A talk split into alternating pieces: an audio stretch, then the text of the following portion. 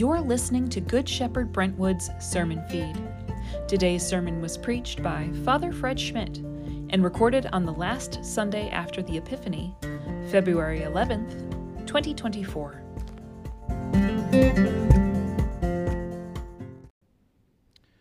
Friends, today we return to our sermon series on Jonah. I promise we'll get Jonah swallowed this morning. And the title of my sermon is we run, but we can't hide. Let us pray. May the words of my mouth and the meditations of our hearts be always and everywhere acceptable to you, O Lord, our strength and our Redeemer. Amen. Please be seated.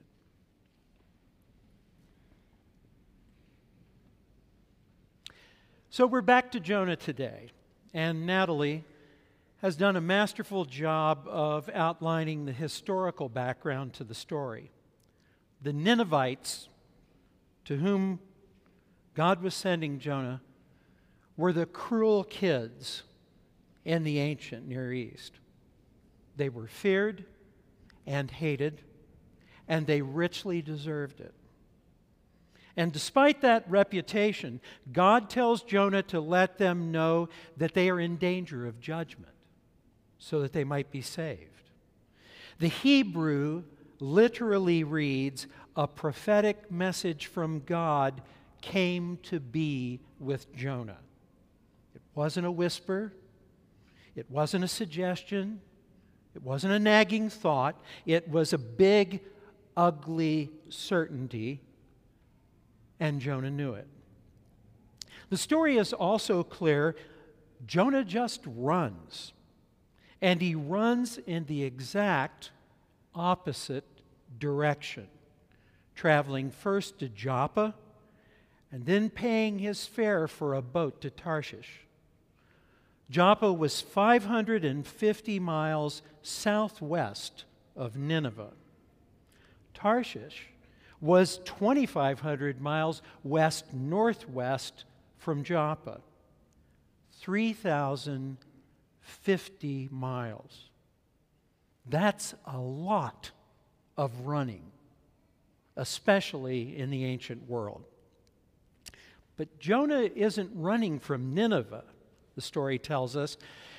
The story says he is running from the presence of the Lord. As in, isn't that always the case with us? The issue isn't, and hardly ever is, what God wants us to do. The problem is, is that it's God who wants us to do it. And we don't want to. So we often run from place to place, from situation to situation, from relationship to relationship. I'm not suggesting that there is not a time and a place to move on. Even Jesus told his disciples that there was a time and a place to kick the dust off of their sandals. And I've counseled battered wives to move on immediately with their children to a safe place. But we have all experienced challenges that we didn't want to face, and running seemed like the best solution. I knew a pastor who even ran from church to church, using her skills successfully to help heal battered congregations. But when she finally found herself sent to one that she couldn't heal, she was shattered emotionally and spiritually. And it was only then that she discovered that it was her childhood experiences that led her to believe that it was her responsibility, not God's, to heal the world. Of course, we find other ways to run other than physical running. Sometimes we exalt other priorities. God, don't send me to these people. You know how bad they are. You know how evil their behavior is. You know how wrong they are. What you want me to do is not important. These people should be silenced, shunned, punished. Or at the very least, they're not going to get my love. I think, friends, that we may be living in a cultural moment just like that in terms of running. Haters are going to hate, so the expression goes. But if you ask me, hate is an equal opportunity employer. And everyone in this country is taking a turn at it. Family members are cutting off one another, friendships are burned to the ground, and civil discourse isn't civil enough to be called discourse. We have, I think, a prosperity problem. And it has given us the burden of looking for meaning in life by demonizing our neighbors. And the luxury of doing it because we aren't paying a price for it. But the day is coming, and it may already be here when this country may not be able to pull in one direction and won't be able to find the unity that it needs. There are other kinds of running, of course. Sometimes we run by attributing our priorities to God. God's politics are my politics. Jesus loves you, but I'm his favorite. Other times, what we do is we request a postponement. I am sure, God, that there is a better time for this. Check back with me later. Even St. Augustine, as a young man, confessed that he prayed, O Master, make me chaste and celibate, but not yet. But no matter how far we run or how we run, we discover that there are always consequences to our choices. We can travel 3,050 miles. We can offer 3,050 excuses. We can ask for 3,050 postponements. But wherever we go, there we are. In Jonah's case, the consequence takes the form of what the Bible describes as a great wind upon the sea that God hurls at him. Now, let me get one concern out of the way. There is not a lot of point in asking, does this mean that God causes or uses weather? This is not a lesson in meteorology. This is an ancient campfire tale, and they don't do science and they don't do theories of causation. They do drama. And in the case of this drama, the face off is between Jonah and God, and they are the primary actors. So the story naturally moves between the two of them, and they have the leading roles. The significance of the storm is this every time we run from God, chaos will follow us. And a change in geography or a change in jobs or relationships won't resolve anything. The big winds and the high water represent that life threatening chaos. But the waves can represent a number of different things the hardships we experience, the self sabotage that undermines us, the hard places we put ourselves in when we try to be our own gods, the struggles we experience when we find a measure of spiritual maturity, the interior disquiet that comes from doing what we know we shouldn't do. We're not always sinning when we run away from God. But Jonah is certainly being willfully disobedient. And the ancient teachers of the church knew that it isn't just sin that gets in the way of our listening to God, it also involves our need to grow up and to get real about our relationship with God. And that relationship, not the absence of conflict, is the key to peace. In Jonah's case, his unbelieving crew can't even miss his problem. They don't need to share his faith to realize that he's doing the wrong thing. They cast lots, and the lot falls on Jonah, probably a little bit like a ship's anchor. And there he stands, completely exposed. And when he admits what he has done, the crew recognizes how cosmically stupid this is. He knows what God wants of him, and yet he's running. And he doesn't have an excuse for it. Pick me up and throw me into the sea, then the sea will quiet down for you, for I know it is because of me that this great storm has come upon you. Under the heading of running from God, there is probably nothing as colossally stupid as this kind of last stand bravado. But here we have it. I'm wrong. Throw me into the sea. We do this kind of thing.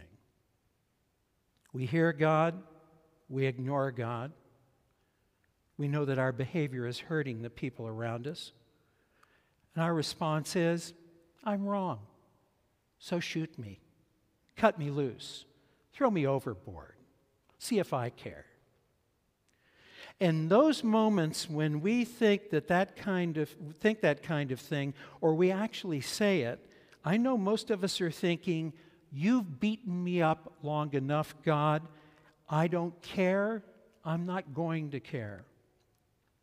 It is so common a thought that literature and film is filled with these people the noble atheist, the disillusioned priest, the tortured anti hero.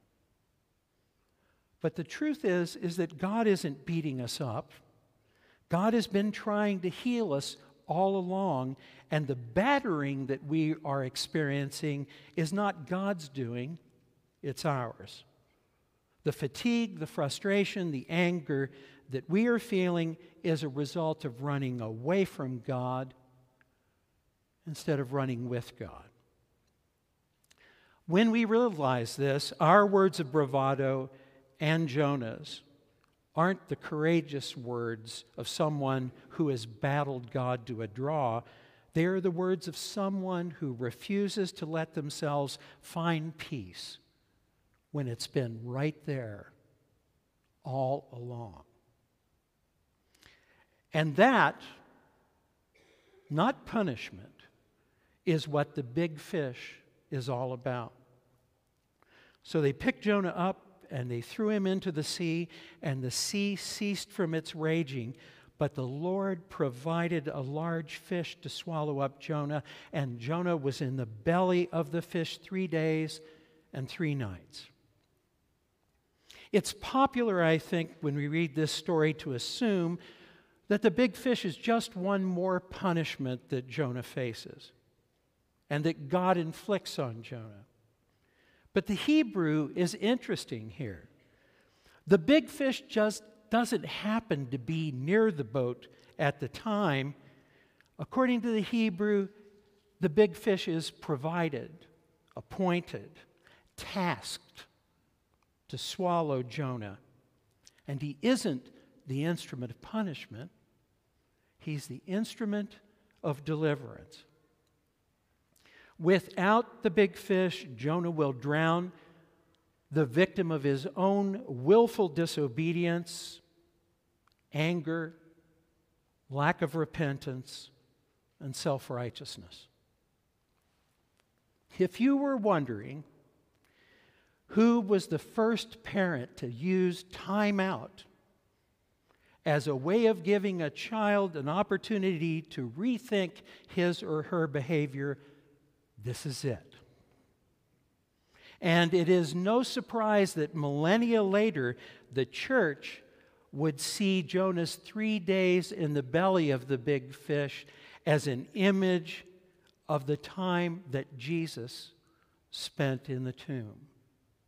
Sometimes the whole human race needs a timeout. It isn't just one of us it's all of us who need space to reconsider just how destructive our behavior can be. And the early teachers of the church grasped this. We can run, but we can't hide. Life, my friends, is not so much about what happens to us as it is about how we respond to God when things happen. And when we run, whether it's willful or whether it's a result of spiritual immaturity or unhealed wounds, the unfinished business that we have with God will continue to surface and surface and resurface until we turn and face God again. It doesn't matter whether it's prejudice, grudges, insecurity, fears, narrowness, or something we have yet to learn. God is in the business of healing us. And if it doesn't get done now, it will inevitably follow us wherever we go. So I offer you this thought don't stop listening for the voice of God. Examine your heart with God's love and help. Embrace the healing that God has to offer. And don't ever run from His presence because you can't hide, and I can't either. God bless you.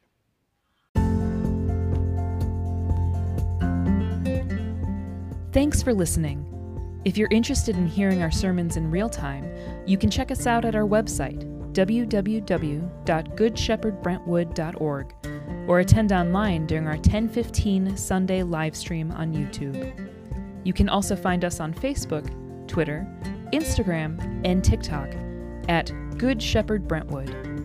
If you have any questions or comments, or maybe you'd like to meet with one of our clergy, you can email us at office at goodshepherdbrentwood.org. Or, if you're interested in visiting in person or have questions about our programs and services, you can text 615 637 3738, where you'll be contacted by our staff. We'd love to meet you.